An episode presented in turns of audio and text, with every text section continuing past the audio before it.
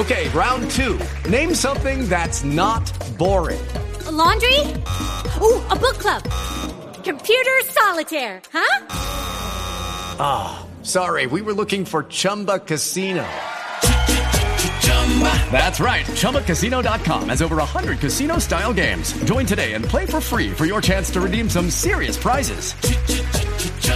ChumbaCasino.com. No purchase necessary. Full prohibited by law. 18 plus terms and conditions apply. See website for details. All right. What's up, YouTube? I'm Minister Derek Hallett of Sound the Trumpet Ministries, soundthetrumpetministries.com. And today I want to do a teaching called The Fulfillment of the Law. The Fulfillment of the Law. Now, why do I want to go here and talk about this? I've done many teachings concerning the law, concerning the gospel, concerning uh, the curse of the law, concerning the fulfillment of the law. You know, tonight I think we're going to wrap it up, although I do have one called um, The Law and the Gospel coming up in a couple of weeks. And I already have it set, already ready to go. But part of the reason why I'm going to do this is because one, I want to see brothers and sisters set free. I want people to understand what is the proper doctrine and what God is looking for so that we can be in good standing with God. Because a lot of people don't know what they believe, they don't know, you know, what they should believe, and they don't know what they still should follow and what they don't. I personally believe that there is no way through laws, you know, you can govern a Christian's life only but by the Holy Ghost when people are born again and giving things to Christ. Hey, Sister Sarah, you know, so it's one of those situations where I believe the Holy Ghost may use things to get to people until they mature. You know, let's just keep in mind that you must mature, you know, in this walk. This is not just a thing of, you know, just having your Bible out in front, just reading it and going to church and doing whatever. I do believe that God allows certain things for certain periods of time that we can grow spiritually. But we all know through the doctrine, through the word of God, and all that is said, that Jesus Christ in you is the hope of glory. Okay, and that's what we must understand. Jesus Christ is the hope of glory to anyone that considers themselves a believer. So tonight we're going to cover the law. We're going to go through quite a few things. We're going to talk about the fulfillment of the law and what God meant so that we will not be victim to false doctrine, okay? And obeying those who don't know the word of God. They're just people that'll just tell you certain things about it. And, you know, I just hate to see the ignorant and unlearned try and get a lot of uh, Christians, especially babes, into beliefs that are not of God because what it does is it destroys the faith of some. It gets in the way of the things that God wants us to be able to do. You know, one thing that definitely comes between man and God is religion. And that's something that we've got to learn in time that unless we seek the face of God, unless we become full of Jesus Christ, we can't be what he wants us to be. So that's something that we've got to understand. And that's what we're going to be talking about tonight. I'm going to try and bring up every argument I can possibly think of that the Lord wants to bring up for clarity so that we have an understanding of the Old Testament and the New. All right. And I know this is one of those controversial issues that draw people that have some, you know, bunch of negative things to say. But I'm hoping that the brothers and sisters who really want to learn, they'll have their Bibles out in front, they'll hear the gospel, and they'll hear the words in their entirety, and then you decide. I can't make you believe, you know, what's true. I can't make you believe what's false. But the thing is, is let's get back to logical thinking, studying God's word, getting an understanding of it that we can see. So I would encourage listeners tonight, have your Bibles out in front so that you can hear the gospel yourself. You can hear the words, and then you tell me what is clear and what is true. And I understand that when you come and you present things like this, if you're going to be on you know, uh, publicly to make a statement, then a lot of people are going to accuse you or come against you publicly. That's fair.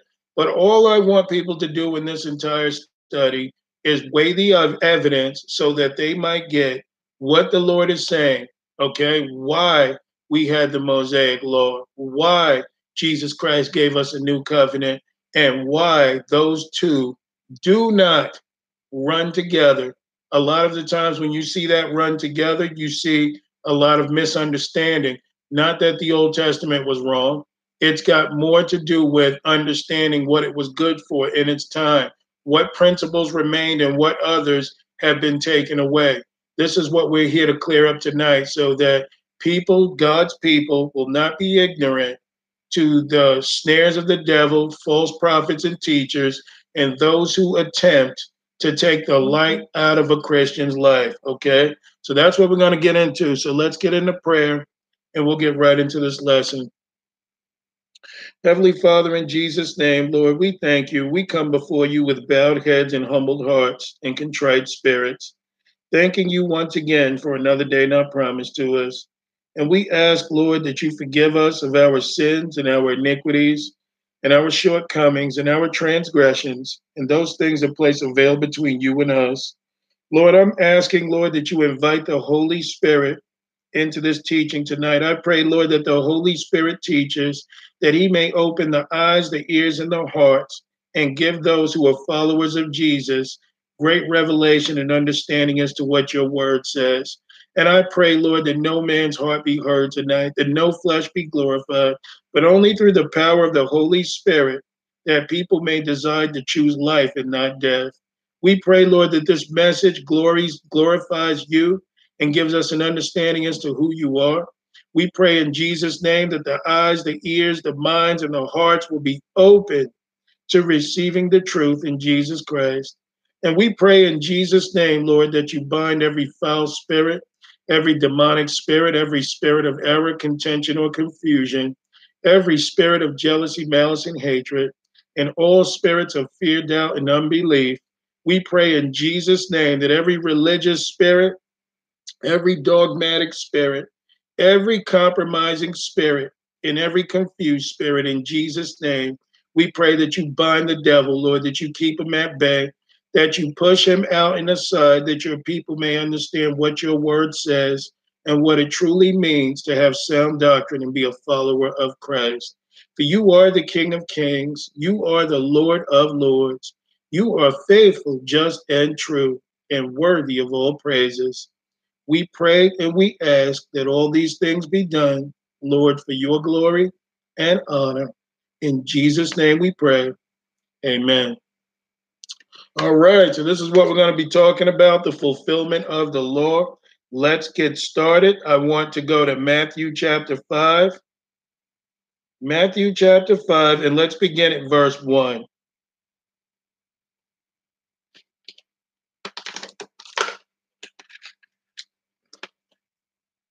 Matthew chapter 5, let's look at verse 1, and it says, And seeing the multitudes, he who was Jesus went up into a mountain, and when he was set, his disciples uh, came unto him. And he opened his mouth and taught them, saying, Blessed are the poor in spirit, for theirs is the kingdom of heaven. Blessed are they that mourn, for they shall be comforted. Blessed are the meek, for they shall inherit the earth. Blessed are they which do hunger and thirst after righteousness, for they shall be filled. Blessed are the merciful, for they shall obtain mercy. Now, notice this is called the Beatitudes that we're reading, and all he's talking about is those who are blessed. Now, notice he didn't mention a law, he didn't mention anything else, but let me continue. Blessed are they which do hunger and thirst after righteousness, for they shall be filled. Blessed are the merciful, for they shall obtain mercy. Blessed are the poor in heart, for they shall see God. Blessed are the peacemakers, for they shall be called the children of God. Blessed are they which are persecuted for righteousness' sake, for theirs is the kingdom of heaven. Blessed are ye when men shall revile you and persecute you and shall say all manner of evil against you falsely for my name's sake. Rejoice and be exceeding glad, for great is your reward in heaven. For so persecuted they the prophets which were before you. Okay, so what Jesus is bringing forward here, and what we're getting an understanding of is the Lord revealed this to me a while back that the Beatitudes really do speak of the nine fruit of the Spirit love, joy, peace, long suffering, goodness, gentleness, faith, meekness, and temperance. And what does the Bible say for that? For such there is no law. Okay, so now we go into look at verse 14. Ye are the light of the world. A city that is set on a hill cannot be hid. Neither do men light a candle and put it under a bushel, but on a candlestick, and it giveth light unto all that are in the house. So, what is he telling them? To not be ashamed of the gospel, to shine that light, which is Jesus Christ, unto everyone. Look at verse 16. Let your light so shine before men that they may see your good works and glorify your Father which is in heaven. So, what Jesus is speaking of from verse 1 unto verse 16 is your good works. Okay, we're going to know them later as, you know, the works of the Spirit, but I just want to set the floor and make this point. Now, here comes verse 17. The reason I went there is, is because we cannot take things out of context. He says, Think not that I am come to destroy the law or the prophets. I am not come to destroy, but to fulfill. Okay, so if you look at the word law, this is G3551. That word is called nomos, and it means anything established, anything received by usage, a custom or law, a command. Now, you guys keep that in mind about the a command. And then it says, of any law whatsoever, a law or rule producing a state approved of God by the observance of which is approved of God, a precept or injunction, the rule of action prescribed by reason, and this is another one of the Mosaic law and referring accounts. And it says to the context, either to the volume of the law or to its contents. And then here's another one the Christian religion, the law demanding faith, the moral instruction given by Christ, especially the precept concerning love. That's where we're going to go, and this is where it's going to make sense. The name and uh, the name of uh, the more important part, the Pentateuch, uh, is put for the entire collection of the sacred books of the Old Testament. So, as you can see, the law does not only mean the Mosaic law, it gives many different meanings. The one I believed and I know that Jesus is talking about when it says, and this is C, the Christian religion, the law demanding faith, the moral instruction given by Christ, especially the precept concerning love. I'm going to prove this, that this is what he's talking about. But for now, let's get back into it. So Jesus made clear think not that I came to destroy the law or the prophets. I didn't come to destroy, but to fulfill. Then he says, For verily I say unto you, till heaven and earth pass, uh, one jot or one tittle shall in no wise pass from the law till all be fulfilled. So is he speaking of the Mosaic law or is he speaking of the Christian law? We're going to see what he's talking about specifically. And look at verse 19. He says, Whosoever therefore shall break one of the least commandments and shall teach men, so shall he be called the least in the kingdom of heaven. But whosoever shall do and teach them, the same shall be called great in the kingdom of heaven. Jesus is not speaking of the old Mosaic law. He was taking it back to the Beatitudes for those who were blessed, for those who will let their light shine and to make clear that Jesus didn't come to destroy the law, but to fulfill. And I'm going to prove to you that the fulfillment of the law was Jesus's death, burial, and resurrection on the cross, and giving you and I the Holy Spirit that we could follow and worship God. I'm going to prove this because he says, look at verse 20. For I say unto you that except your righteousness, notice his focus is on righteousness shall exceed the righteousness of the scribes and Pharisees, ye shall in no case enter into the kingdom of heaven. So the scribes and Pharisees were those who kept the Mosaic law. That's clear. That's all they ever talked about. Even when Jesus tried to confront them with the gospel in John 8, all they kept talking about is we are Abraham's seed. We were never in bond to any man. You know, they they accused Jesus as being a drunkard and sitting with the sinners. They accused him of not doing the things that they did. So as you know, Jesus lived a very separate life. Okay? The Bible makes clear in several cases Jesus had broken the Sabbath.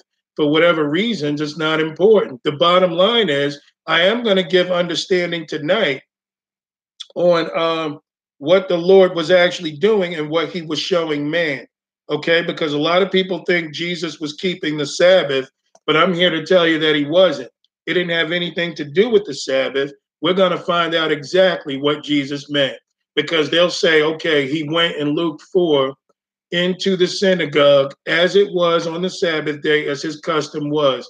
Okay, if, if anyone tells you that Jesus was uh, born under the law, that's absolutely true.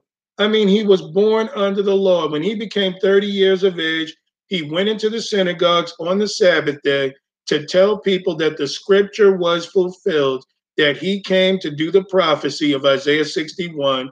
He was coming as their Messiah. Okay. But just like Paul, they'll say, oh, he went into the Sabbath day. But yeah, what did he do on the Sabbath day in these synagogues? He went in to dispute about the scriptures and to talk to people about Christ. The day that people meet up is not my argument. Whether people meet up on Saturday or Sunday makes no difference. You've got to ask yourself, did they keep the Sabbath in the New Testament? But I'm going to stick to the fulfillment of the law because I want to make some key points here that we've got to be able to see beyond. Whatever day you decide to worship the Lord, that's up to you. Okay, there is liberty in the spirit, but we must understand if we think we're keeping the old Mosaic law to please Christ, you're never going to have that because he gave us a new covenant. So let's go and examine Exodus chapter 20. Okay, as a matter of fact, let's go to uh, Matthew 22. Let's go to Matthew 22 and let's look at verse 35. I believe that Jesus answers uh, Matthew 17 and Matthew 22. I mean, Matthew 5 and 17 and Matthew 22 and 35. This is where he answers. So we don't have to try and figure out what the Lord meant. And guys, I would encourage you to really listen because we're going to go into depth about what the Lord said, what he meant. And I'm sure after this teaching, for those who want to hear the truth, There'll be no misunderstanding. Okay, so this is Matthew 22. Let's look at verse 35. Then one of them, which was a lawyer, asked him a question, tempting him, and saying, Master, which is the great commandment in the law? Jesus said unto him, Thou shalt love the Lord with thy God with all thy heart, and with all thy soul, and with all thy mind, uh, this is the first and great commandment. And the second is like unto it Thou shalt love thy neighbor as thyself. On these two commandments hang all of the law and the prophets. So Jesus said, when the two commandments are first, loving the Lord your God with your heart, mind, soul, and strength, and loving your neighbor as yourself as the second one, he said, on those two commandments, hang all of the law, not any of the, you know, anything else that you want to talk about. Hang all the law and the prophets. Hang it all on those two commandments. I'm going to show you now how, if you read, if you look at the Ten Commandments, it is the fulfillment of what Jesus Christ had said. It wasn't um, a question of whether or not what the, you know what the Ten Commandments might have said. The point is, could we keep it? Could we love our neighbor? Could we do those things that Christ commanded us to do without the Spirit? So let's look at Exodus chapter 20.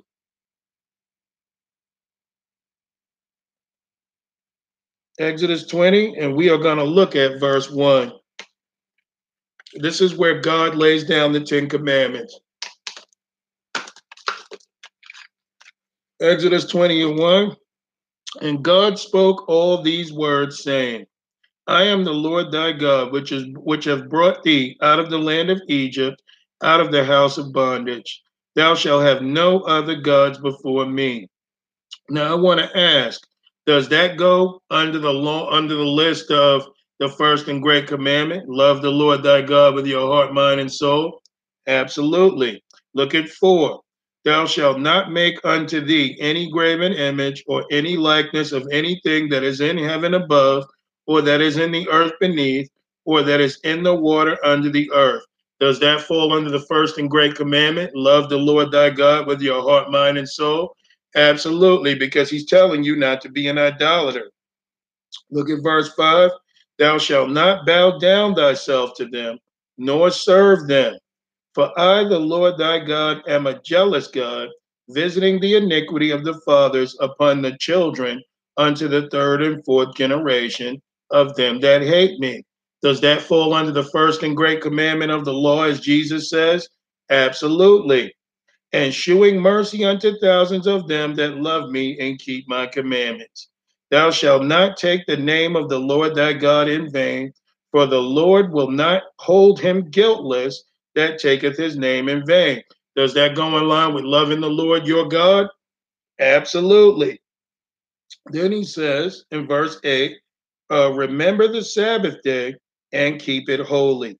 Does that go under the um, the uh, loving the Lord your God with your heart, mind, and soul?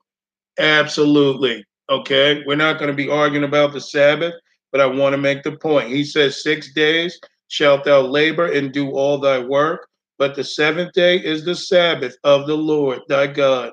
And in it thou shalt not do any work, thou nor thy son, nor thy daughter, thy manservant, nor thy maidservant, nor thy cattle, nor thy stranger that is within thy gates. For in six days the Lord made heaven and earth, uh, the sea and all that is in them, and rested the seventh day. Wherefore the Lord blessed the Sabbath day and hallowed it. So, as we see here, this falls right in line with loving the Lord your God with your heart, mind, soul, and strength. Why did God give them the Sabbath? Because He wanted them to remember that their Creator made everything in six days and rested on the seventh. He also wanted to teach a bunch of heathen people while he was laying down the law that spent their time in Egypt hey, guys, learn to put aside one day for me, that you can reverence me, that you can be full of me. This was a start. This was not the fulfillment. This is the beginning. This is where, okay, give God a day. Man, when you become one with Christ, you worship him every day. And anyway, let me make the point. So now after we've covered those first five commandments, they were about loving the Lord your God. Now, if you look at the second five, it begins in verse 12. It says, Honor thy father and thy mother, that, the, that thy days may be long upon the land which the Lord thy God giveth thee. Is that about loving your neighbor? Yes, your parents or even your neighbor. Thou shalt not kill. Does that um, is that about loving your neighbor? Absolutely. Thou shalt not commit adultery. If you love your neighbor, you're not going to sleep with his wife or her husband. Thou shalt not steal. You're not going to take from your neighbor that which is not yours. Thou shalt not bear false witness against thy neighbor. Okay, that tells you right there. Don't lie on your neighbor if you love him. Thou shalt not covet thy neighbor's house. Thou shalt not covet thy neighbor's wife, nor his manservant, okay, nor his maidservant, nor his ox, nor his ass, nor anything that is thy neighbor's. And all the people saw the thunderings and lightnings and noise of the trumpet and of the mountain smoking. When the people saw it, they removed and stood afar off. So, as you can see, he laid down the Ten Commandments. The first five are about loving the Lord your God with your heart, mind, soul, and strength. The second five is to love your neighbor as yourself. Jesus says on those two commandments to hang all of the law and the prophets. There you have the 10 that Jesus is telling us if we love them, then that's the only law that we need to follow from the Mosaic law is to fulfill those two commandments, you complete the 10. Okay, now we're going to really get into this because I want people to understand where they've been wrong, what the fulfillment of the law is all about. and what Jesus Christ came to do. And if we overlook it, it's going to lead you and I to a place of pretty much forsaking everything he did. If you look at uh, John 19 and 30, Jesus says, It is finished. Now, was Jesus on the cross at that time dying for our sins? Absolutely. When Jesus said it is finished, that was the fulfillment of that covenant being able to be brought to life to us because it took the death of Christ in order for us to have his spirit. So that's important that we understand this, okay? Now let's dig in. I'm going to prove to you in real time that this is what Jesus came, this is what he meant, and we're going to talk about the fulfillment of the law. Let's look at Matthew 19, because I know last time I tried to do this, they tried to cut me off. So I might just repeat it twice because I want people to have an understanding of this so that they won't be in bondage. There's nothing uglier than a spirit of bondage.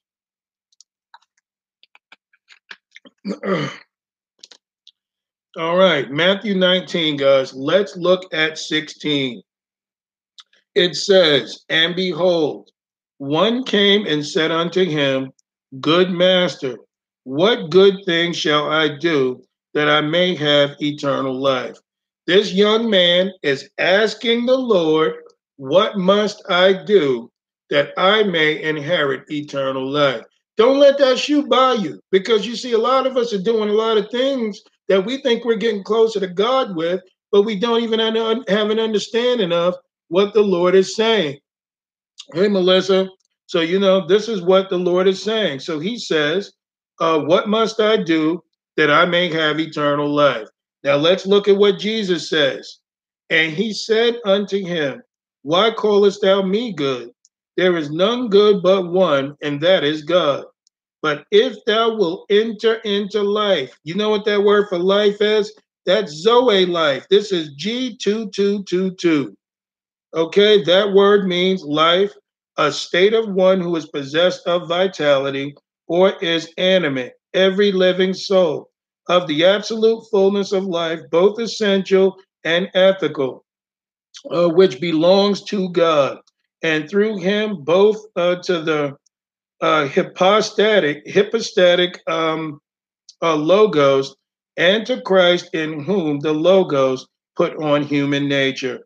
A real life or life real and genuine, a life active and vigorous, denoted to God, blessed in the portion, even in this world, of those who put their trust in Christ.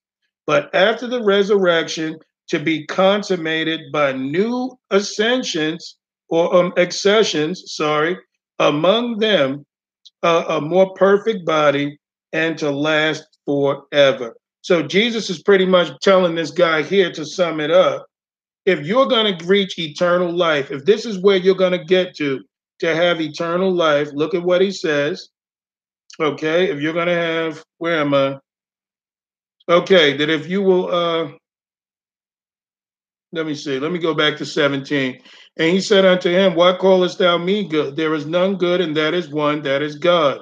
But if thou wilt enter into life, keep the commandments. He saith unto him, Which? Jesus said, Thou shalt do no murder thou shalt not commit adultery. Do these guys do these words sound um familiar, guys? We just read them. Thou shalt not steal, thou shalt not bear false witness. Honor thy father and thy mother, and thou shalt love thy neighbor as thyself. What is Jesus pointing this man towards? The last five of the Ten Commandments, which is about loving your neighbor. Look at verse 20. The young man saith unto him, all these things have I kept from my youth up. What lack I yet? Jesus said unto him, If thou wilt be perfect, what does that perfect mean? It means mature, it means to be full. Okay. He says, Go and sell that thou hast and give to the poor, and thou shalt have treasure in heaven, and come and follow me. But when the young man heard that saying, he went away sorrowful, for he had great possessions. So, what was the Lord trying to direct this young man to? Following him, you know, who was also God, and, you know, loving the Lord your God with your heart, mind, soul, and strength. This man did not love the Lord his God with his heart, mind, soul, and strength. That's why he went. So he was able to fulfill the first, uh, I mean, the second great commandment, but he couldn't fulfill the first. And to be honest with you, he didn't love his neighbor either because Jesus would have led him to reaching other people with the gospel that souls would have been saved. So this man didn't love the Lord his God with his heart, mind, soul, and strength, nor did he love his neighbor. So this man could not fulfill the law. I'm going to point out something else to you guys. You can't fulfill the second law unless you keep the first. Why? Because it's the life and the love that comes from Christ that springs forward to loving your neighbor right. A lot of us think we love our neighbor, but look how we treat them. You see, but God's love is selfless love, it's pure love. But this man could not fulfill it. But the point I wanted to bring up is this young man asked Jesus, What must he do to inherit eternal life? And if you notice, Jesus never mentioned the old Mosaic law and he never mentioned the Sabbath. Why? Because he said to put those things on the law. I mean, hang all the law and the prophets on those two commandments to love the Lord his God with his heart, mind, soul, and strength, and love his neighbor as himself. Now, some people will say, well, isn't the Sabbath day a day of rest? Yes, it was. But we got to understand that the Bible makes clear in, in uh, Hebrews chapter 4 that when you go into Christ, you enter into your rest. Jesus says, My yoke is easy and my burden is light. So you see, when you are partaker of God's Spirit, what you will end up doing is allowing the Spirit of God to lead your life. For those that are led by the Spirit of God, they are the sons of God. So it won't be in your fleshly effort, it will be in the Spirit. That's important that we understand that. That's what the Sabbath day was all about. I did a teaching a couple of months ago on the law. Uh, what was it? The Holy Ghost and the Sabbath. You guys look that up if you want more understanding and how you break that down. Because the Sabbath is not our focus tonight. We're talking about the fulfillment of the law. Okay, so look at verse 23.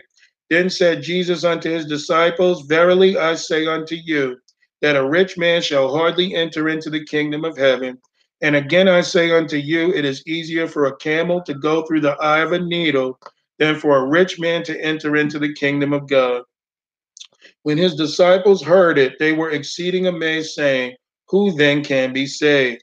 But Jesus beheld them and said unto them, With men this is impossible, but with God all things are possible. Then answered Peter and said unto him, Behold, we have forsaken all and followed thee. What shall we have therefore? And Jesus said unto them, Verily I say unto you that ye which have followed me, in the regeneration. What is the regeneration? The born again process of the new life of the new covenant. When the Son of Man shall sit in the throne of his glory, ye also shall sit upon 12 thrones, judging the 12 tribes of Israel. And every one that hath forsaken houses, or brethren, or sisters, or father, or mother, or wife, or children or lands for my name's sake, for the name's sake of Jesus, shall receive an hundredfold and shall inherit everlasting life. So, what is this going down to? Loving the Lord your God with your heart, mind, soul, and strength, and loving your neighbor as yourself. But many that are first shall be last, and the last shall be first. So, I brought that point up just to prove the point that Jesus had plenty of time to mention the old covenant but what he was showing them is what Hebrews 10 refers to as the new and living way under the new covenant, pursuing Jesus Christ. Now we're going to get into the fulfillment of the law. Let's go to First Timothy chapter 1. First Timothy chapter 1. But no matter what you show people, people are going to do what you want, do what do do what they want. But it's not so much I want people to follow me. I don't. I want them to follow Christ. But you see, people got to understand that there could be barriers in the way of their growth that's keeping them from being one with Jesus. Okay. And I mean, you know, we've done tons of teachings on that. I did a teaching called The Curse of the Law that I want people to understand. But I am actually going to read. Let's go to uh, First Timothy chapter one. But I'm also going to read something to you guys after this about the Sabbath day, and we got to ask ourselves: Is this what Jesus really worshipped? Did Jesus really believe in the Sabbath, or was Jesus telling them certain things for certain reasons? Let's look at First Timothy chapter one. Let's look at verse one. He says, Paul, an apostle of Jesus Christ by the commandment of God our Savior, and Lord Jesus Christ, which is our hope, unto Timothy, mine own son, in the faith, grace, mercy, and peace from God our Father, in Jesus Christ our Lord. As I besought thee to abide still at Ephesus, when I went into Macedonia, that thou mightest charge some that they teach no other doctrine. So, what does Paul want? Paul wants everyone to teach the right doctrine, the one that he brought. Okay, look at verse 4. Neither give heed to fables and endless genealogies, which minister questions and strifes, um, rather than godly edifying, which is in faith, so do. So he's making clear not to pay attention to strife and, um, I mean, to endless genealogies and all these things that cause strife because you know, there are some people today that believe that they are the people of God because of their skin color.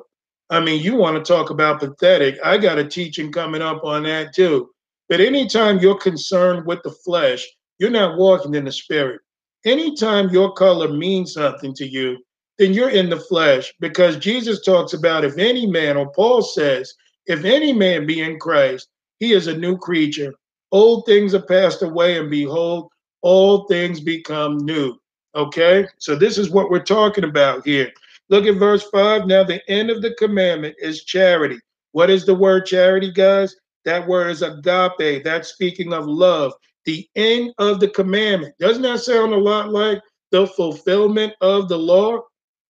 It says, is charity. That's the end of the commandment. Out of a pure heart and of a good conscience and of faith unfeigned, from which some having swerved, you see that? They turned aside unto vain jangling. Let's look up the word vain jangling. This is G3150. That word means vain talking or empty talk. Okay, so we understand that vain jangling is like babble. You're talking about things that are really no value to someone's salvation. Anything that is not in line with the salvation of God is considered vain jangling. Okay, it's vanity. Why? Because it doesn't endure.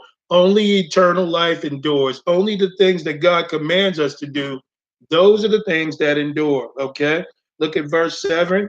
He says, desiring to be teachers of the law, understanding neither what they say nor whereof they affirm. So you don't think that they had this issue in Paul's day?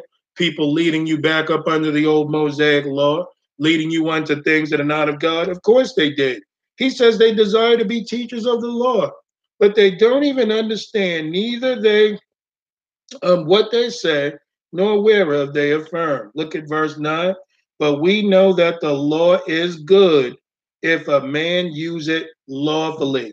So we know that the law that you know they had in the old Mosaic time, it was good but man couldn't really use it lawfully because man couldn't keep it.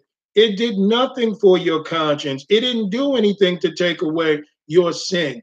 It was an appeasement to God. That's why when Jesus came and he said, "It is finished," then the new covenant, which is what is what we're supposed to follow, because the new covenant is the life of Christ. I'm going to prove all of this.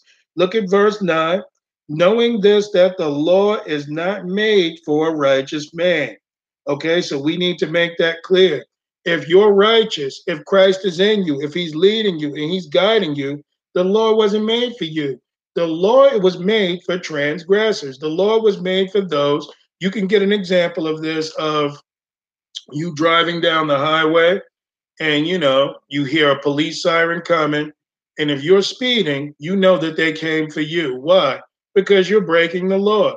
But if you're walking within the confines of the Spirit, obeying God and doing what the Lord says, fulfilling the two commandments, loving the Lord your God with your heart, mind, soul, and strength, and loving your neighbor as yourself, there's nothing that can be said against you. Well, I mean, you know, if you're riding down the street at the speed limit, you could care less what the cops are doing. You know what? You're not breaking the law. Okay, the police were put there for lawbreakers. Laws were put there for lawbreakers. If I go within the confines of the law of the spirit, then I'm in good standing with God. And I'm going to prove that it's not the old Mosaic law that we're following today, but the new law. We are going to sum this thing up so that you will have no doubt whatsoever what the fulfillment of the law is and what Matthew 5 and 17 was speaking of. So he says, uh, look at verse 9 knowing this, that the law is not made for a righteous man, but for the lawless and disobedient, for the ungodly and for sinners, for unholy and profane, for murderers of fathers and murderers of mothers. These are all about people that don't love their Lord or their neighbor. For manslayers, for whoremongers, for them that defile themselves with mankind, for men stealers, for liars, for perjured persons, and if there be any other thing that is contrary to sound doctrine. So, as you can see, the law wasn't made for the righteous, the law was made for the unrighteous, for those who don't love their Lord or their neighbor. Okay, that's why the law was put there. He knew that they came out of Egypt, they were a lawless people. They had adopted most of the traditions of the Egyptians, and they needed to be retaught. That's just like the difference between walking your dog on a leash when you first got him to train him up, and then you take him off the leash and you know he's going to walk through, walk with you and not run ahead of you. And why will he do that? Because of the relationship that you have established with him, that he's not going to run and leave you. He wants to be next to you. That's something that relationship gives you that religion cannot. And it's it's time that we see this and get a true understanding of what this is. Okay, so I just wanted to bring that point forward. Now we're going to get into the gospel. Now we're going to make the points that are necessary. So let's go to uh, Luke 24. Luke 24, and let's look at verse 40. This is just the beginning of summing it up, and then we're going to really get into it. And I'm not doing this to aha anybody or to compare things with anyone. I want people to be set free because I'm telling you, man, you've got these religious groups out there telling people that the Holy Ghost was given to us so that we could keep the old Mosaic law. That's a lie from hell. They've bewitched you because they don't understand, like Paul says, neither are they even aware of what they're teaching you. You know, and that's why we've got to be taught right. We need revelation of the Spirit. We need understanding of the Lord, and we definitely need to learn to walk with Jesus. All right, you guys hold it there. I want y'all to look at something else real quick. Okay. This was a very good article. You guys will find it down in the description box. Okay, but it speaks about what was the purpose of uh, why Jesus said what he said about the Sabbath in Matthew 24. I've got to read this to you guys because I want people to really understand and I want to take the bullets out of all the guns of the people that want to go back to the old Mosaic law. If you go back there, it's because you want to. It has nothing to do with, you know, what is right and what we're supposed to be following. Okay, so let me find this real quick. But I want to make this point. Okay, I may have to get back. Okay, here it is. This is called the true reason why Jesus says, Pray that your flight may not be in the winter, okay, or on the Sabbath day. They're talking about Matthew 24 and 20. Guys, look at this. It says Sabbatarians falsely teach that Christians uh, would be keeping the Sabbath in 70 AD uh, when Jerusalem was destroyed. So the argument a lot of people make is the reason why Jesus said, pray that your flight not be in the winter or on the Sabbath day is because Jesus didn't want anybody to interrupt the Sabbath day. That's not true. And I love the way this person explained it. And I looked up everything they said and found it to be true. So he says, Whosoever is in the field must not turn back to get his cloak, but woe to those who are pregnant and to those who are nursing babies in those days but pray that your flight not be in the winter or on the Sabbath. Okay, that's Matthew 24, 18 through 20. Jesus said, But pray that your flight may not be on a Sabbath. Matthew 24 and 20. Jesus told them to pray, not so the Christians wouldn't break the Sabbath, but because of living in Jerusalem, the Jews who controlled the city always closed the gates, and the Christians uh, could not escape. Okay, the true reason why Jesus said, Pray that your flight be not on the Sabbath day. This is A. It says the reason Jesus said to pray that the city would not be destroyed beginning on the Sabbath day is obvious to anyone but Sabbatarians. Jerusalem was a Jewish dominated town which kept 100% of the law of Moses up to 70 AD. The gates of the city would be closed on the Sabbath. Okay, that's Nehemiah 13, 15 through 22. You guys read that in your spare time, but it made clear that on the Sabbath day, that gates, the gates of the city would be closed. So you know that 70 AD had everything to do with the destruction that the Romans would bring to Jerusalem. Well, Jesus was talking about them being able to get out and escape. Okay, it had nothing to do with the Sabbath day. This is two. It says the gates of the city would be closed on the Sabbath day. This is three. This would hinder the Lord's instructions to the Christians to get out of the city before the Roman armies destroyed the city, as Jesus said in Luke 21 and 20. Jesus lists uh, three things that would hinder fleeing the city in Matthew 24, 15 through 21. Pregnant or nursing mothers hindered for obvious reasons. Winter would hinder because of the exposure to cold and snow. Sabbath day because gates of the Jewish controlled city of Jerusalem would be locked and they could not get out. This is C. Sabbatarians argue that Jesus mentioned the Sabbath in order that they might not sin and break the Sabbath, which Christians were required to keep. This is nonsense. For Jesus showed Jesus showed uh, that the life of a man was worth more than the Sabbath day. That's Mark 2 and 27. Are Adventists really willing to say that Jesus accepted a man to break the Sabbath to get a farm animal out of a pit but a man could not run to save his own life on the Sabbath day. Adventists really don't think uh, through their argument very well. Look, this is another one. It says Jesus taught that under such circumstances, such fleeing of the city on the Sabbath would not be sin. Obviously, then, Jesus did not have the sacredness of the day in mind when he told them to pray that their flight out of the city of Jerusalem not be on the Sabbath day. Jesus prophesied that the city of Jerusalem would be destroyed in 70 AD. That's Luke 21, 5 through 24. And while uh, some were talking about the temple, that it was adorned with beautiful stones uh, and votive gifts, he said, As for these things which you are looking at, the days will come in which there will not be left one stone upon another, which will not be torn down. Okay, this is Luke um, 21 and 20. But when you see Jerusalem surrounded by armies, then recognize that her desolation is at hand. So I just wanted to read that real quick because this makes perfect sense.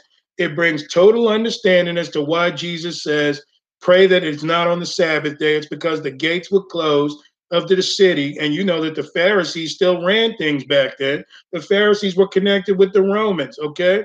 I mean, Herod himself wasn't even a Jew. He was appointed by the Romans, okay? He was a Roman, or what you would call an Idumean. But the bottom line is they ran the city, okay? So Jesus was making clear, guys, if you're going to flee, you know, pray that it's not on the Sabbath day. It's not because he was worshiping the Sabbath nor calling it, um, you know, his holy day. So I love the example that that person brought because people swear up and down that Jesus kept the Sabbath, but that's not what this is about. So let's look at Luke 24. Let's look at verse 40 as we talk about the fulfillment of the law.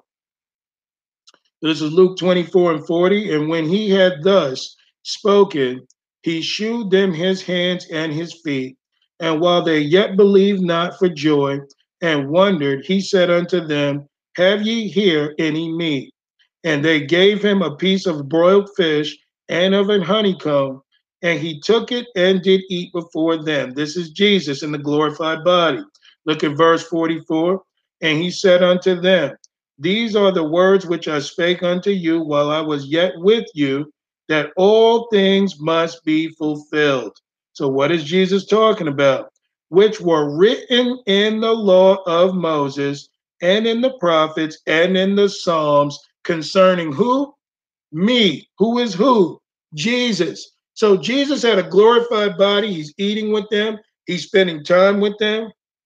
And he says, This is why, this is how the scripture needed to be fulfilled in the law of Moses and in the prophets and Psalms concerning him. Okay, look at verse 45. Then open he their understanding that they might understand the scriptures. Look at verse 46 and said unto them, Thus it is written, and thus it behooved Christ to suffer and to rise from the dead the third day. That's what he was talking about concerning the fulfillment of the law of, of the law. He didn't raise in a regular body, he raised in a glorified body. But that was the fulfillment of what needed to happen for you and I. Why? Look at verse 47. And that um, repentance and remission of sins should be preached in his name among all nations, beginning at Jerusalem. And ye are witnesses of these things. So, what was he talking about? He was talking about the repentance and the remission of sins being fulfilled that only Jesus Christ can do through his death, burial, and resurrection. Why? Because he gave us the Spirit. He's going to cover that right now, but that's the fulfillment of the law. Let me prove it. Look at verse 49. And behold, I send the promise of my Father upon you. What is the promise of the Father? The Holy Ghost. Okay, so this is the promise that he wanted to give them, and this would be the fulfillment of the law. Why is that so? Because outside of the Spirit, we can't do the things that God wants. The Holy Ghost gives you the Spirit to sanctify you, that by nature you will obey God. You won't be trying to work for Him. You won't be trying to perform for Him. You won't be trying to do outward works in the flesh. What you would be doing is obeying Him because the Spirit sanctifies us, not to get us to obey laws, but to make us righteous. And you know that the law was not made for a righteous man. Look at what he says. And behold, this is verse 49 again. I send the promise of my Father upon you. But tarry ye in the city of Jerusalem until you be endued with power from on high. So, you know, the, the power that was sent from on high was in Acts, the second chapter. Jesus told them that they would receive power. After that, the Holy Ghost has come upon them. So, the Holy Ghost is the fulfillment of the law because it's not about doing righteous works, it's about becoming righteous by nature, okay? Not performing, but to have the nature of Christ to do the things that Jesus Christ said to do. Man, this gets me hyped up, but this tells you right there. But you know what? If that ain't enough convincing, let's go to Romans chapter 13 and let's look at verse 1. I'm going to prove this point again and again and again and again. So if you stick with the old Mosaic law, it's because you want to.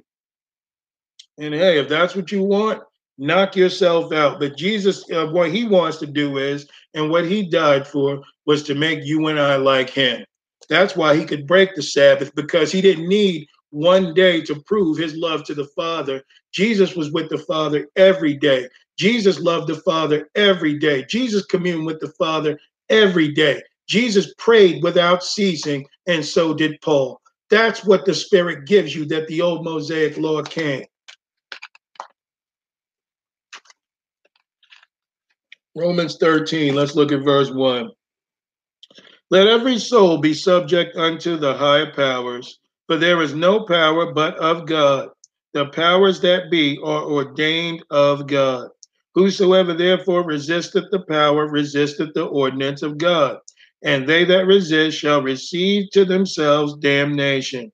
For rulers are not a terror uh, to good works, but to the evil. Wilt thou then not be afraid of the power? Do that which is good, and thou shalt have praise of the same. So he says, don't worry about the powers and other things that people are saying. This is all about us being righteous. So, you know, a lot of us have high powers in church and things like that that God gives. You know, I mean, even though this is the devil's kingdom in some ways, thank God for the police, you know, especially if you're obeying the law. If some nut breaks in your house, you got a right to call the cops or to do whatever. So that's what he's talking about the grace under this law. Not that these people are good people, but if any government follows Christ or follows the biblical doctrine, then they will be righteous and leaders. So look at verse 4 For he is the minister of God to thee for good. But if thou do that which is evil, be afraid, for he beareth not the sword in vain. For he is the minister of God, a revenger to execute wrath upon him that doeth evil. So, why are worldly laws put in place? Well, they used to be to deal with evil. The devil always had a hook in it but this is the point he's making. You know, if you do wrong, you go to jail. Look at verse. Well, sometimes if you not you don't do wrong today, you go to jail. But you know this is a war on Christ. Look at verse five. Wherefore ye must needs be subject not only for wrath, but also for conscience sake. So what's he saying here? Okay, now let's just say we know that this world belongs to the devil, but if you break the law as a Christian, do you think God is okay with that? No, he's not. So God will probably tell the police where you are and have you locked up. Why? Because you're not glorifying him. You're doing your own thing. This is what he's talking about. Now, every law is for Christ, but you know, for those who those that do right, we need to honor, as long as it doesn't go against God's word. Look at verse 6. For for this cause pay ye tribute also, for they are God's ministers, attending continually upon this very thing. Render therefore to all their dues, tribute to whom tribute is due, custom unto whom custom is, um, accustomed to whom custom, fear to whom fear, honor to whom honor. So he's talking about living your life in a godly way, even to worldly people. But look at verse 8 Owe no man anything but to love one another. For he that loveth another hath what? Fulfilled the law. So he that loves another or loveth one another hath fulfilled the law of God. You see, if you fulfill the law of God with loving your neighbor, that you know you don't have to worry about the law coming after you if they're righteous. But you see, to love the Lord your God with your heart, mind, soul, and strength they're fighting against that now. But the point I wanted to make here is that the fulfillment of the law is to love one another. Because if you love one another, you fulfill the last five of the Ten Commandments. But you can only keep the second commandment if you can keep the first, which is to love the Lord your God with your heart, mind, soul, and strength. What what Paul is explaining to the Romans here is based on Christian principles. Okay, so this is why he says the fulfillment of the law is to love your neighbor as yourself. Okay, so this is what Jesus was talking about. Void of the Holy Ghost, you and I can't love our neighbor. That's why he had to fulfill the law, and it could only be fulfilled through Jesus. Let's prove this point again. Let's go to Romans, um, Galatians 5. Galatians chapter 5 man, it would do us some good if we read our Bibles. That's all it takes. But yet we go up under this filthy, nasty doctrine, believing all sorts of foolishness and garbage because of the fact that we refuse to read. A lot of false prophets out there that just want to make you proud. Man, be proud in Christ. All right. Adore him, get into him, he'll get into you, and your mission is finished. You will fulfill the law. Look at Galatians 5 and verse 1. He says, Stand fast, therefore, in the liberty wherewith Christ hath made us free, and be not entangled again with the yoke of bondage. What was he speaking to the Galatians about? The Galatians had were, were baptized in the Spirit and they believed on Jesus Christ. And then you had these false ministers or these false Pharisee groups that would tell them they needed to be circumcised in order to be righteous in God's eyes. So, you know, Paul tells them in chapter three, you foolish Galatians, who have bewitched you that you should not obey the truth? Having begun in the spirit, are you now made perfect by the works of the flesh or of the law? So this is what he was trying to tell them that when you're under when you're up under the new covenant, you stay under the new covenant. And we're going to even prove on many accounts how this is old. But anyway, the law of bondage was considered the law of Moses. That was a yoke of bondage. Why would we want to be tied to that when we've got liberty in the spirit to in grace to know Christ and become like him? Look at verse 2. Behold, I Paul say unto you that if ye be circumcised, Christ shall profit you nothing. So any part of the Mosaic law, if you're keeping that as a tradition, it's not going to profit you anything. For I testify that every man that is circumcised, that he is a debtor to do the whole law. So if you keep one law, you're in debt to keep the whole law. So if you're keeping the Sabbath or you're out there doing whatever of the old Mosaic law, then you need to keep the whole law and you're in debt to keep it. Why? Because you refuse the new covenant of Jesus Christ and Him saying that it's finished. So the Lord says, okay, now what you need to do is go out there, get a bullock, and you better be making a sacrifice. You better own a farm and you better do a sacrifice daily. And you better walk around with jewels around your neck and eating righteous with every little thing and you better not offend in any sort of way or you're going to get stoned. If this is what you want, then you're going to be judged by it. Not even the disciples wanted the old law, guys. So, anyway, if you keep one part of the law, he's saying in verse 3, you're in debt to keep the whole law. He says, Christ has become of no effect unto you. Whomsoever of you are justified by the law, ye are fallen from grace. So if you're justified to keep the old Mosaic law or anything associated with it, you're outside of the grace of Christ. And I'll tell you something the devil will do if it's not the Holy Ghost. The devil will allow you to make you feel like that you are blessed because you're keeping the old law. He'll do that to you. You know what? Because he wants to alienate you from the life of Christ. Now, I'm not saying that the Holy Spirit couldn't find somebody up under the law and teach you slowly and gradually until you realize, you know what? After studying God's word, I'm not in the old Mosaic law, I'm in the new. God can do that. But I'm making clear here, you got to be aware of the devil and his craftiness too, because I'll tell you what, you just waiting on the Lord to be made righteous and obeying his words, that's harder to do than the old Mosaic law. The old Mosaic law puffs you up. It makes you feel like, you know, I've been keeping this and I've been keeping that, and I'm just, you know, I'm a good person. Because, you know, we don't do this. I do this. A, B, C, D. See, all that stuff puffs you up and it makes you feel like you're somebody. But the Lord couldn't bring you closer to Christ. It couldn't do it then. It can't do it now. And I'm going to prove it. But you see, works puff you up. Don't get me wrong we need um, you know to be inspired by the spirit unto good works. I'm not against that. But a lot of people the lord said in matthew 7 and 21 many will come to me on that day saying lord lord did we not do all these works and he says away from me ye that work iniquity i never knew you because he never inspired them to do it. That's what we must have an understanding of guys. So anyway look at verse 5 for we through the spirit through the spirit guys Wait for the hope of righteousness by faith. Why? Because when we take time out with the Lord, He cleans us from all unrighteousness. That's what the Spirit does, okay, that we can be in Christ. All we got to do is believe. Look at verse 6 For in Jesus Christ neither circumcision availeth anything, no uncircumcision, but faith which worketh by what? Love. The two commandments. I want you to think about what Jesus was directing them. Look at verse 7 Ye did run well. Who did hinder you that you should not obey the truth? This persuasion cometh not of him that calleth you. A little leaven leaveneth the whole lump.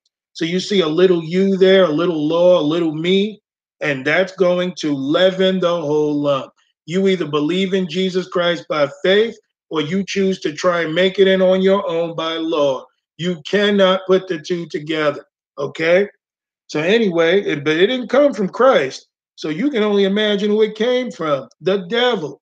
Now, I'm not saying the Mosaic law is the devil, but you must understand that the devil will take something that is old that God is using, and you know, God has a new covenant. The devil will take an old covenant and resurrect it. Why?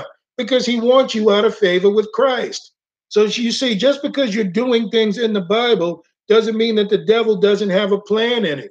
You see how people were convinced that their black skin liberates them?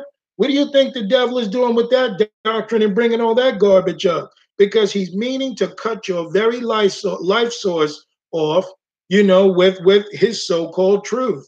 Look at Adam and Eve, guys. Look at that. Look at how Adam and Eve, he didn't lie to them fully. He gave them some truth. He told them, okay, that, you know, you will be as gods, knowing good and evil. He wasn't lying. The devil knew it was little g's. You would govern yourself and fall out of favor with God. He forgot that part. But you see, most false prophets and what the devil likes to do is give you a little bit of truth to lead you to a lie. And it's making clear here that a little leaven leaveneth the whole lump.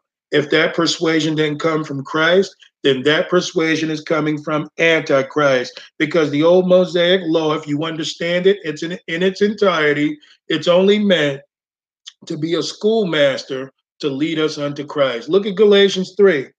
But look at verse 10. I have confidence in you through the Lord that ye will be uh, none otherwise minded, but he that troubleth you shall bear the, his judgment, whosoever he be. So, whoever it is that's leading you back to the old Mosaic law and not telling you to come to Christ by faith and grace in Christ by his spirit, hey, those people will be judged by God, whosoever they are. Look at verse 11. And I, brethren, if I yet preach circumcision, why do I yet suffer persecution? Then is the offense of the cross ceased? I would they were even cut off, which trouble you. So Paul was saying, you guys are worrying about circumcision or uncircumcision under the law. Paul would rather you be castrated so they can get back to talking about what God is talking about and what makes sense. Verse 13 For brethren, ye have been called unto liberty. So we are called unto liberty, unto the freedom of Christ. But this is what most people who copy the Mosaic law do not understand. Yes, we're called unto liberty, but look at what he says next. Only use not liberty for an occasion to the flesh, but by what? Love serve one another. So we're not supposed to be using this liberty to dwell in the flesh, only to serve one another in love. Verse 14 For all the law is fulfilled in one word, even in this Thou shalt love thy neighbor as thyself. So there it is. We see it again. The fulfillment of the law is what? Loving your neighbor as yourself. Look at verse 15. But if ye bite and devour one another, take heed that ye be not consumed one of another. Look at what Paul says next in verse 16. This I say then walk in the spirit, and ye shall not fulfill the lust of the flesh. So I want to ask people here: Did he lead them back up to up under the uh, old Mosaic law, or did he make clear to them that if they walk in the Spirit with Christ, that they won't fulfill the lust of the flesh? Look at verse 17. For the flesh lusteth against the spirit, and the spirit against the flesh, and these are contrary the one to the other, so that ye cannot do the things that ye would. But if ye be led of the spirit, ye are not under the law. So you guys got a choice. If you are led of the Spirit, you are not under the law. Okay, so if you're not being led by the Spirit, then you're under the law. And if you're under the law, you're not led to Christ. You're in the old covenant that He had died and, and buried with Him and resurrected the new covenant for you and I. So you guys got a choice. If you walk in the Spirit, you're not under the law. So you can't put the works of the law and the Spirit together. They are separate. Okay, you take it or leave it. This is what the word of God says. Look at verse uh, 19.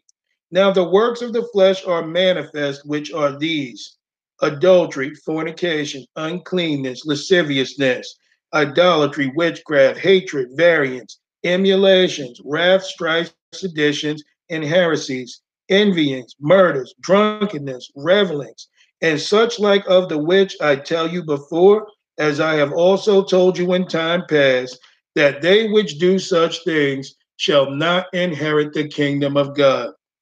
So if you do any works in the flesh, and that even includes the old Mosaic law, okay, you will not inherit the kingdom of God. Jesus didn't die so you can try and put both of those together. He died so that we can lay one to rest and become what Jesus Christ wants us to be. Look at verse 22. But the fruit of the Spirit is, there's that word again love, joy, peace, long suffering, gentleness, goodness, faith, meekness, and temperance. Against such there is no law. There is no law to govern the spirit. There is no law for, for love, joy, peace, long suffering, goodness, gentleness, faith, meekness, and temperance. No law for these guys, okay? You can't put a law on how much you love. You can't put a, a law on how much joy you should have. These are fruit of the Spirit that will manifest Christ in us and the works of Christ. No law. Look at verse um 24. And they that are Christ, who belong to Jesus, have crucified the flesh with the affections and lust. How is the flesh crucified? We die daily. How do we do that? We walk in the spirit and we won't fulfill the lust of the flesh. If we walk in what God calls us to, the old man will die out all by himself. Okay? This is how we crucify those affections and lust by giving everything to the Spirit of God to sanctify us and take away those things that are not of God. Look at verse 25. If we live in the Spirit, let us also walk in the Spirit. What's the difference with this? If we live in the Spirit right now, guys, you and I are living in the Spirit. Why? We're partaking of a spiritual word. We're reading the Bible. We're hearing the words of the Bible. That's living in the Spirit. But you must also walk in the Spirit. That means even when you leave here, you should be walking with Christ. Okay? You should be led by the Spirit not only to live in the Spirit, but be led by the Spirit. Okay, look at verse 26. Let us not be desirous of vainglory, provoking one another and envying one another. So, as you can see, once again, what Jesus was referring to in Matthew 5 17 and following was about the fulfillment of the law. And what is it? Goes right back to the two commandments of Matthew 22 and 35. Love the Lord your God with your heart, mind, soul, and strength. That is the first and great commandment of the law. And the second is like unto it Thou shalt love thy neighbor as thyself. On these two commandments hang all the law, all the law, all the law, and the prophets. Let's move on. I want to go to a quick spot uh real uh I want to go to Acts 15, guys. I want you guys to see this. Acts chapter 15, because they're going to address what happened to the Israelites or to the Jews or the disciples, you may as well say. Acts 15, guys, let's look at this. We're going to be talking about dietary laws and everything else concerning that too. Acts 15, look at verse 1. Guys, have your Bible out in front. It says, And certain men which came down from Judea taught the brethren and said, Except ye be circumcised after the manner of Moses, ye cannot be saved. So they're trying to append salvation or circumcision to salvation. This is what they're being taught. This is the issue that happened to the Galatians that they're addressing in the book of Acts. He says, When therefore Paul and Barnabas had no small dissension and disputation uh, with them, they determined that Paul and Barnabas and certain other of them should go up to Jerusalem unto the apostles and elders about this question. And being brought on their way by the church, they passed through Phoenicia and Samaria, declaring the, con- the conversion of the Gentiles, and they caused great joy unto all the brethren. So, what were Paul and Barnabas doing? Going to different places, preaching to the Gentiles about salvation. Look at verse uh, 4. And when they were come to Jerusalem, they were received of the church and of the apostles and elders, and they declared all things that God had done with them. But there rose up certain of the sect of the Pharisees, which believed, saying that it was needful to circumcise them and to command them to keep the law of Moses. Oh my, oh my.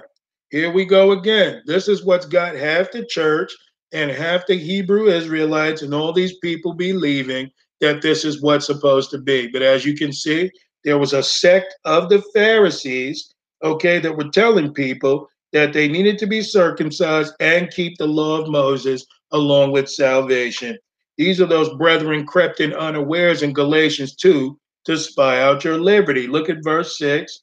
And the apostles and elders came together for to consider of this matter.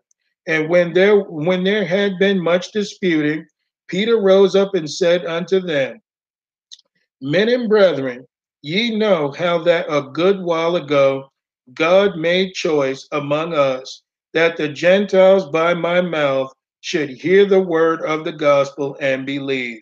And God, which knoweth the hearts, bear them witness, giving them the Holy Ghost even as he did unto us. So you know if he's coming to deliver Gentiles, Gentiles don't keep the old Mosaic law. They believed, he said, in their hearts, which knoweth in their hearts, bear them witness, giving them the Holy Ghost, even as he did unto us. The Gentiles believed by faith. Look at Peter, look at verse 9, and put no difference between us and them. So that's Jew or Gentile, doesn't matter purify their hearts by faith. Your heart can only be purified by faith in Jesus Christ and Jesus Christ alone. Verse 10 says, Now therefore, why tempt ye God to put a yoke upon the neck of the disciples, which neither our fathers nor we were able to bear? So if the Jews are not able to bear it, the disciples were not able to bear it.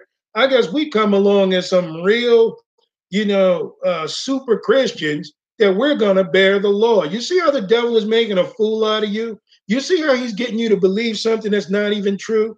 He says, look at what Peter said under the inspiration of the Holy Ghost in verse 10.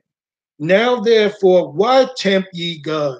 Why would you tempt God? If God sent Jesus Christ in the person of God to come and to clean us out and to give us his spirit under the new covenant, with such a sacrifice that he bore for you and I. Why would we tempt God to try and bring back the old Mosaic law to overdo what Jesus Christ had done for you and I? You know what you're doing? You're not accepting the free gift. You see, you're trying to be made righteous by your own standards, just like Adam and Eve. And when you do so, you tempt God. And I want you to hear that. I don't care what you think of this or what you think of me. You're tempting God. You're playing games and you're forsaking Christ. What does Antichrist mean? That which is against or in place of Christ. And you're putting something in front of the gift that Jesus Christ gave you and I. You better think about that one. Look at verse 11. But we believe that through the grace of the Lord Jesus Christ, we shall be saved, even as they. Then all the multitude kept silence and gave audience to Barnabas and Paul, declaring what miracles and wonders God had wrought among the Gentiles by them. And after they had held their peace, James answered, saying, Men and brethren, hearken unto me. Now, James is going to address a different part of the law that the enemy had tried to deal with. The enemy tried to take away. So he says, look at verse 14 Simeon hath declared how God at the first did visit the Gentiles to take out of them a people for his name. And to this agree the words of the prophets as it is written. After this, I will return and build again the tabernacle of David, which is fallen down, and I will build again the ruins thereof, and I will set it up, that the residue of men might seek after the Lord. Excuse me, and all the Gentiles upon whom my name is called, saith the Lord, who doeth all these things. Known unto God are all his works from the beginning of the world. Wherefore, my sentence is that we trouble not them uh, which from among the Gentiles are turned to God. So even they got sense enough to know these people are turned to God, you don't want to offend them or go against them. Look at verse 20. He says, But that we write unto them that they abstain from pollutions of idols. Okay, so this is one of those things that they're addressing here that was a part of the old covenant that Jesus says to hang all the law and the prophets. So, what are they telling the Gentiles? Abstain from the pollution of idols. What does that go under? Loving the Lord your God with your heart, mind, soul, and strength. Okay, that's the first and great commandment. And from fornication.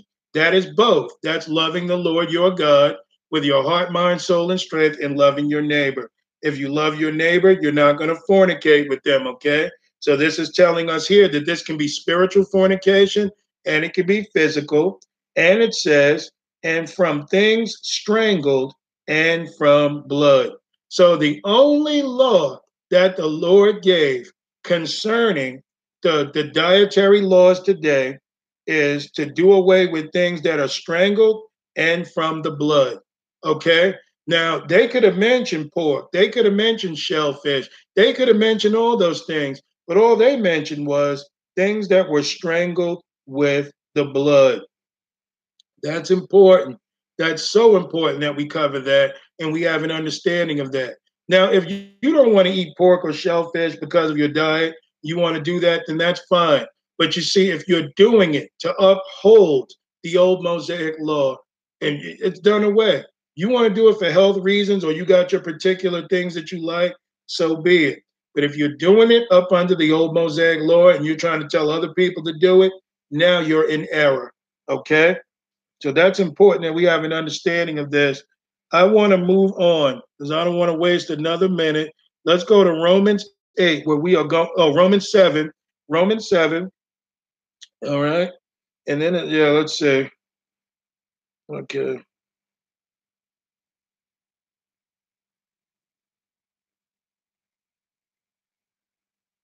Okay.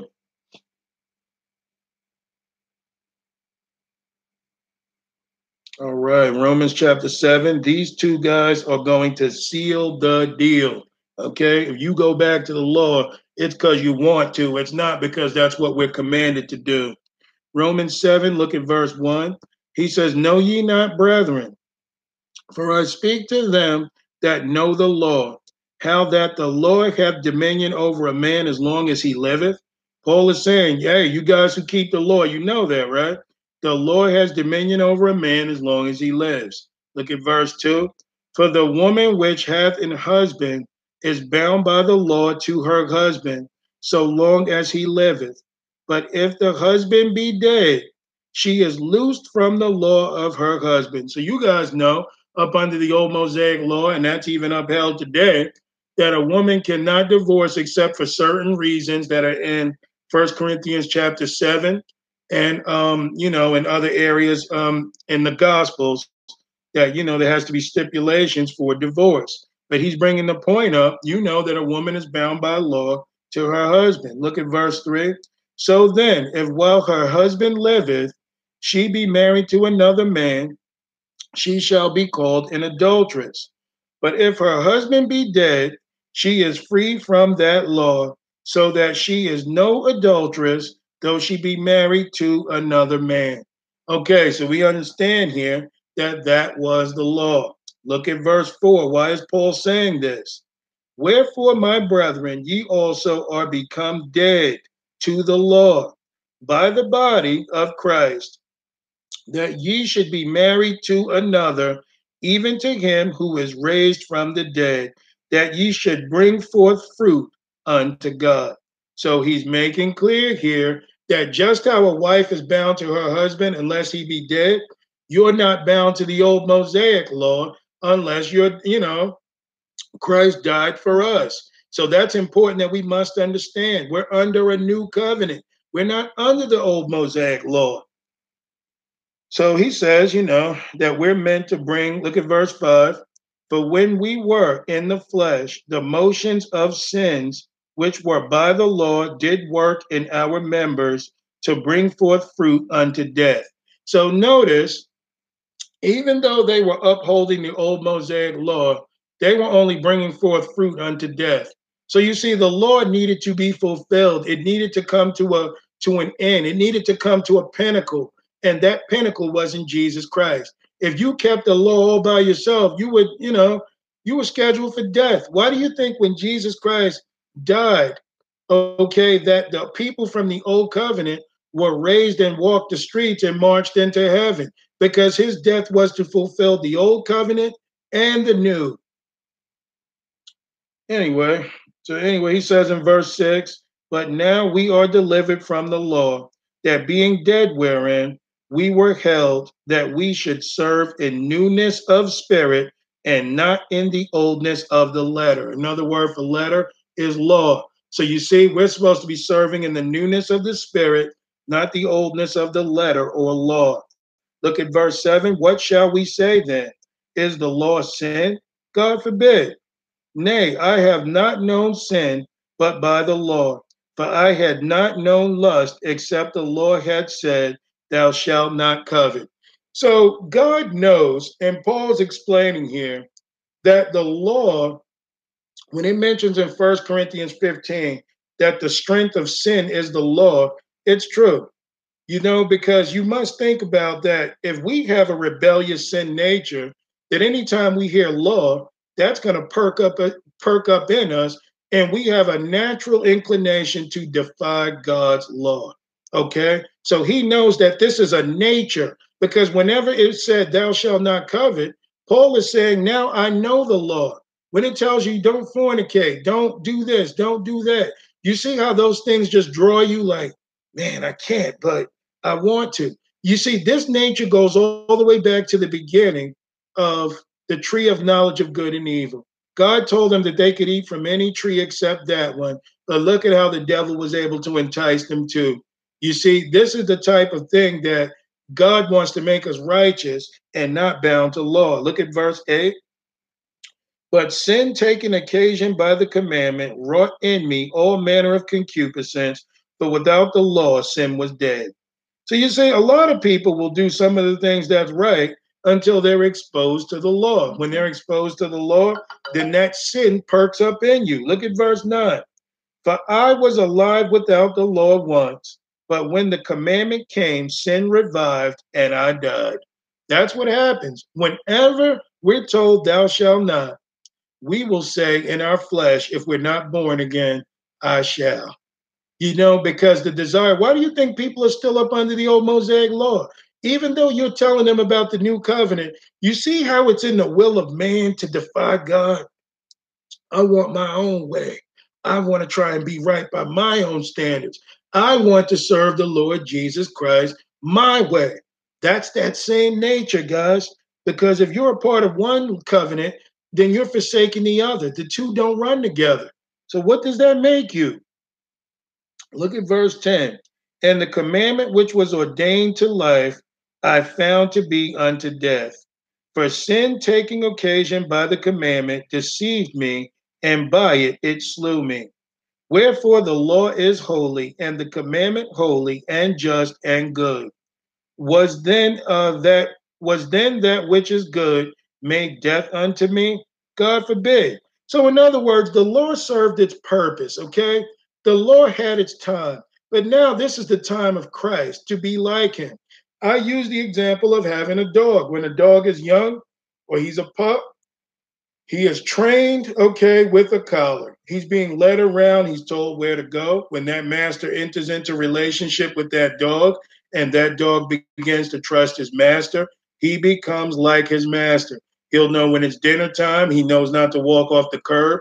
He knows not to, you know, fall behind or run ahead. He is going to walk with his master. That's what the law was. It was a schoolmaster.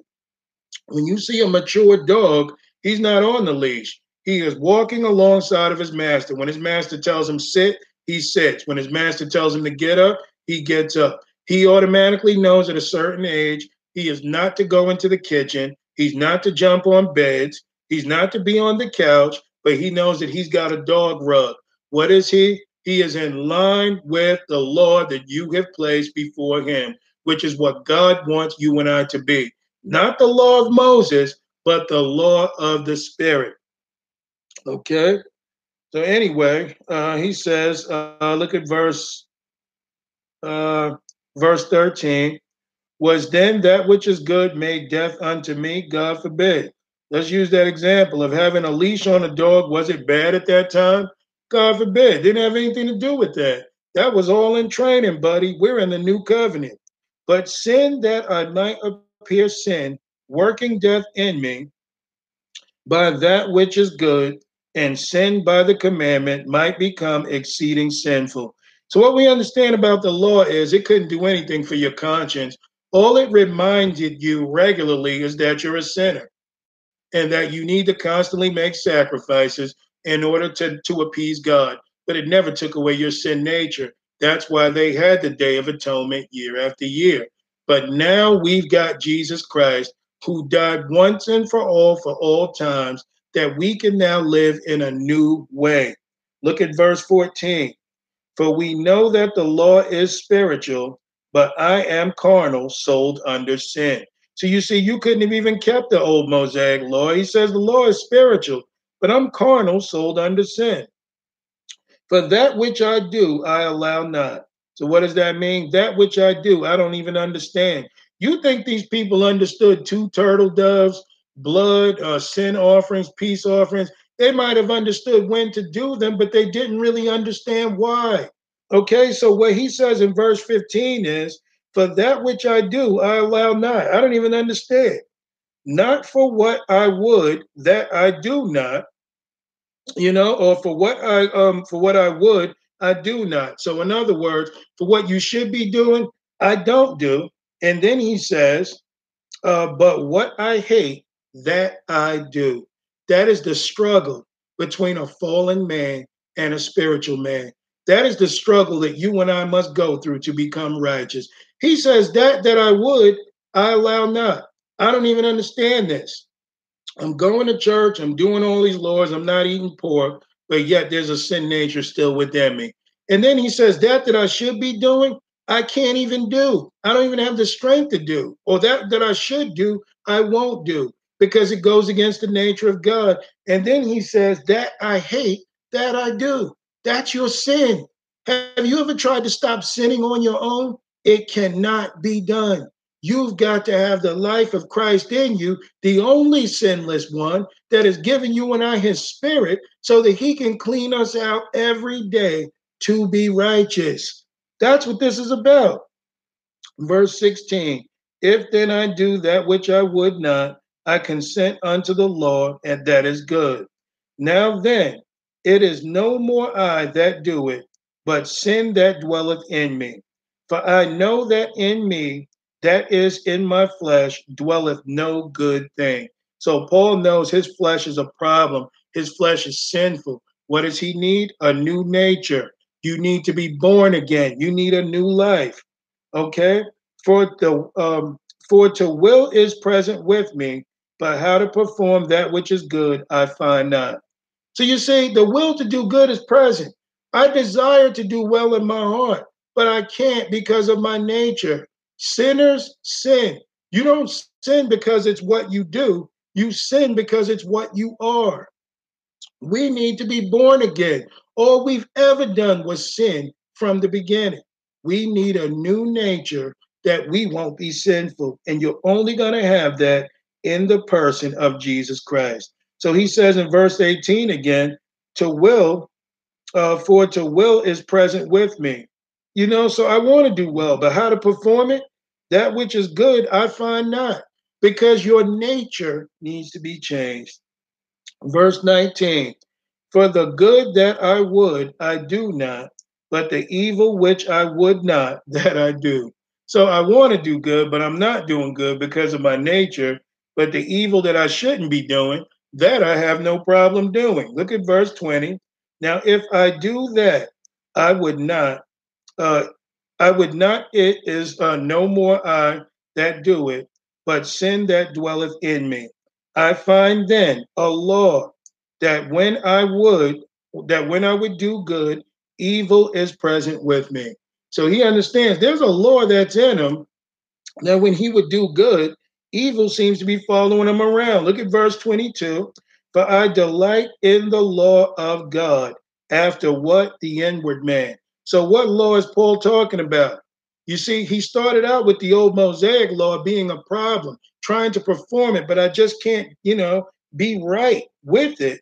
And then he talks about that he delights in the law of God after the inward man. The inward man is the law of the spirit. I'm going to prove this. Look at verse 23. But I see another law.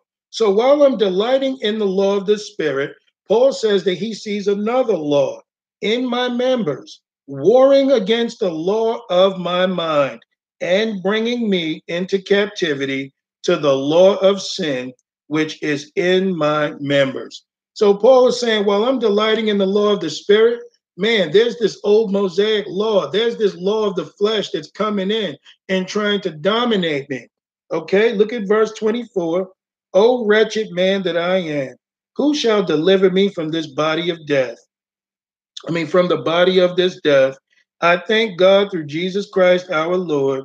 So then, with the mind, I myself serve the law of God, but with the flesh, the law of sin. So, as you can see, with the mind of God, or with the law, with the um the law of God, you know, you serve the Lord. That's the law of the Spirit. But with the flesh, you serve the law of sin. So Paul says, if you walk in the Spirit, you won't fulfill the lust of the flesh. Hey, that choice is up to us. Last scripture of the night, and I am going to prove everything Everything is going to be brought into this one place where we can truly see what the fulfillment of the law is. That's Romans chapter 8, and we are going to begin at verse 1. This should sum it all up. Now, after this, if you want to go back to the old Mosaic law, knock yourself out. But just know it wasn't Jesus Christ who told you to go back there. Okay, you went according to what you believe. And I don't mean to be so passionate about this, guys. I love people and I want people saved. I want people to know the truth because, you know, there's nothing like undoing what Jesus Christ had done. That's foolishness. Look at Romans 8. Let's look at verse 1. He says, There is therefore now no condemnation. So there's no condemnation to them that are in Christ Jesus, who walk not after the flesh, but after the spirit. So obviously, the flesh is referring to the law. We just read that in Romans 7. But he's saying here, there's no condemnation to those who were in Christ Jesus, who walk not after the flesh, but after the spirit. Now look at verse 2. For the law of the spirit of life in Christ Jesus have made me free from the law of sin and death. So as you can see, the law of the Spirit is what we follow today through faith and grace in Jesus Christ to be made right by his Spirit. And he says that that Spirit has made him free from the law of sin and death. There are two laws here.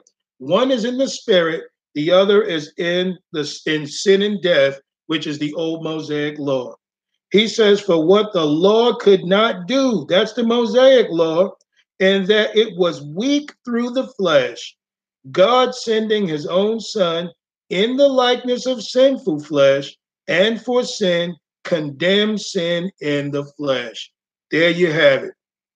He sent, he says, what the old Mosaic law could not do because it was weak through the flesh, God sends his own son in the likeness of sinful flesh. And for sin, condemned sin in the flesh. So Jesus came as the solution. There's no other solution outside of that. Look at verse 4 that the righteousness of the law might be fulfilled. So, why did Jesus come? That the righteousness of the law will be fulfilled. How was it done? That he gave his own life. Okay, he died in the flesh to keep you and I from being sinful. He took our sin to the cross. That is the fulfillment of the law. But I'm going to continue. So that the righteousness of the law might be fulfilled in us who walk after the flesh, who walk not after the flesh, but after the spirit. Mosaic law can't make you right.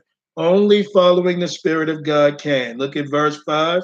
For they that are after the flesh do mind the things of the flesh, but they that are after the spirit, the things of the spirit. So those who um, you know, are after the flesh, you think about fleshly things, but those who are after the spirit, spiritual things. Verse 6 For to be carnally minded is death, but to be spiritually minded is life and peace. Because the carnal mind is the enemy or enmity against God, for it is not subject to the law of God, neither indeed can be. So he's making clear right here that the carnal mind is the enemy of God. Now, I'm going to define those who are of the old Mosaic law. The Bible is making clear here through the inspiration of the Spirit and Paul that you've got a carnal mind. Look at verse 7 again. Because the carnal mind is enmity against God. Why is it the enemy of God? For it is not subject to the law of God, neither indeed can be. What is the law of God? The law of the Spirit. The reason why you can't grasp it, the reason why you keep performing, the reason why you want to do things the way that you want to do it is because you've got a carnal mind.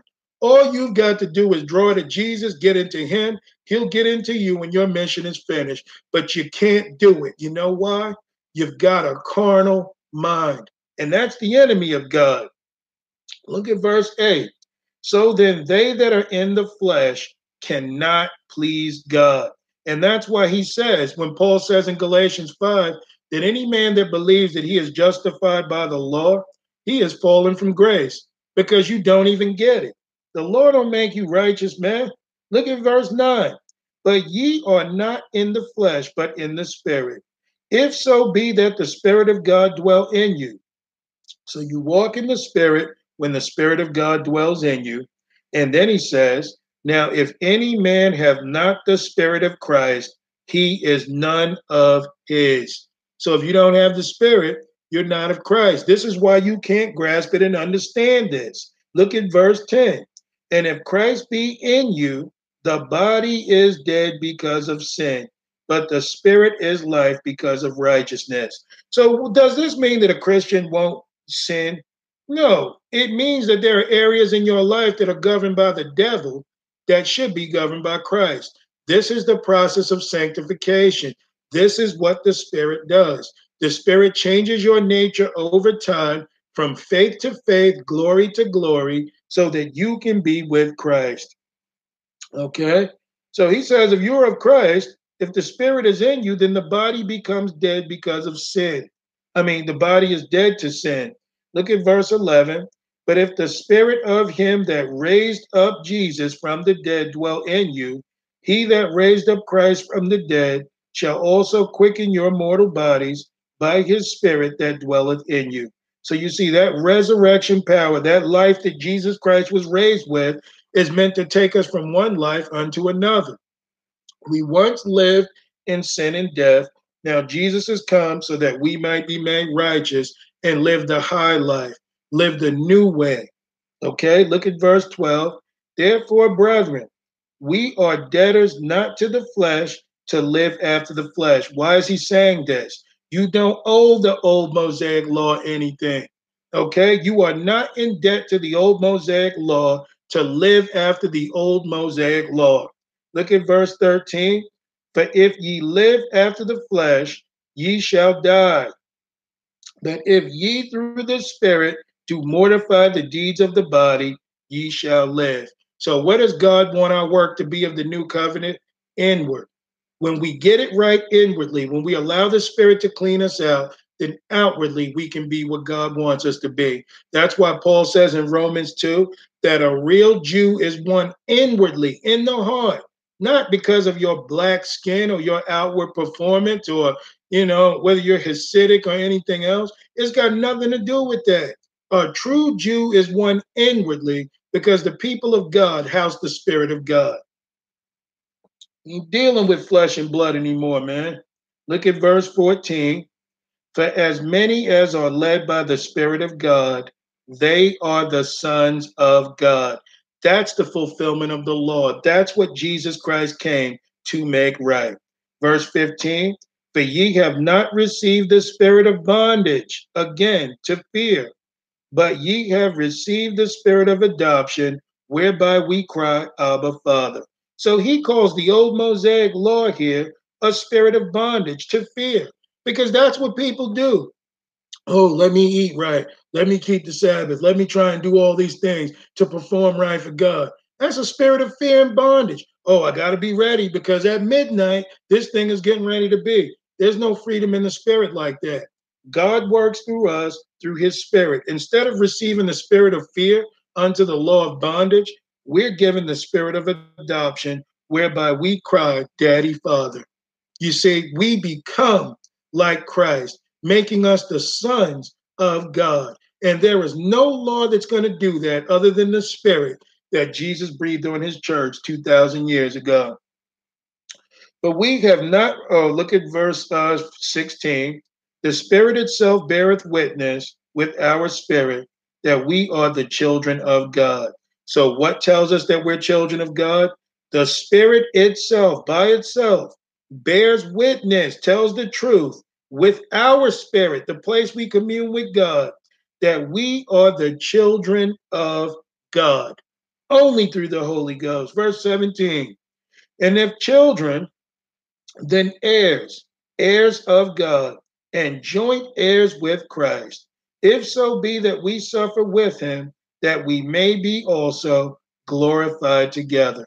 So if we suffer with Christ, we're going to be like Christ. And when we fulfill our mission in the Lord, we will be joint heirs with Christ. We will be right at his throne with him as a faithful bride because of the Spirit, not the Mosaic law. That's the fulfillment, guys. Verse 18 for I reckon that the sufferings of this present time are not worthy to be compared with the glory which shall be revealed in us. For the earnest expectation of the creature waiteth for the manifestation of the sons of God. So the earnest expectation of the creature is you and I. Okay, we were sinners from birth. But what are we waiting for with the Spirit?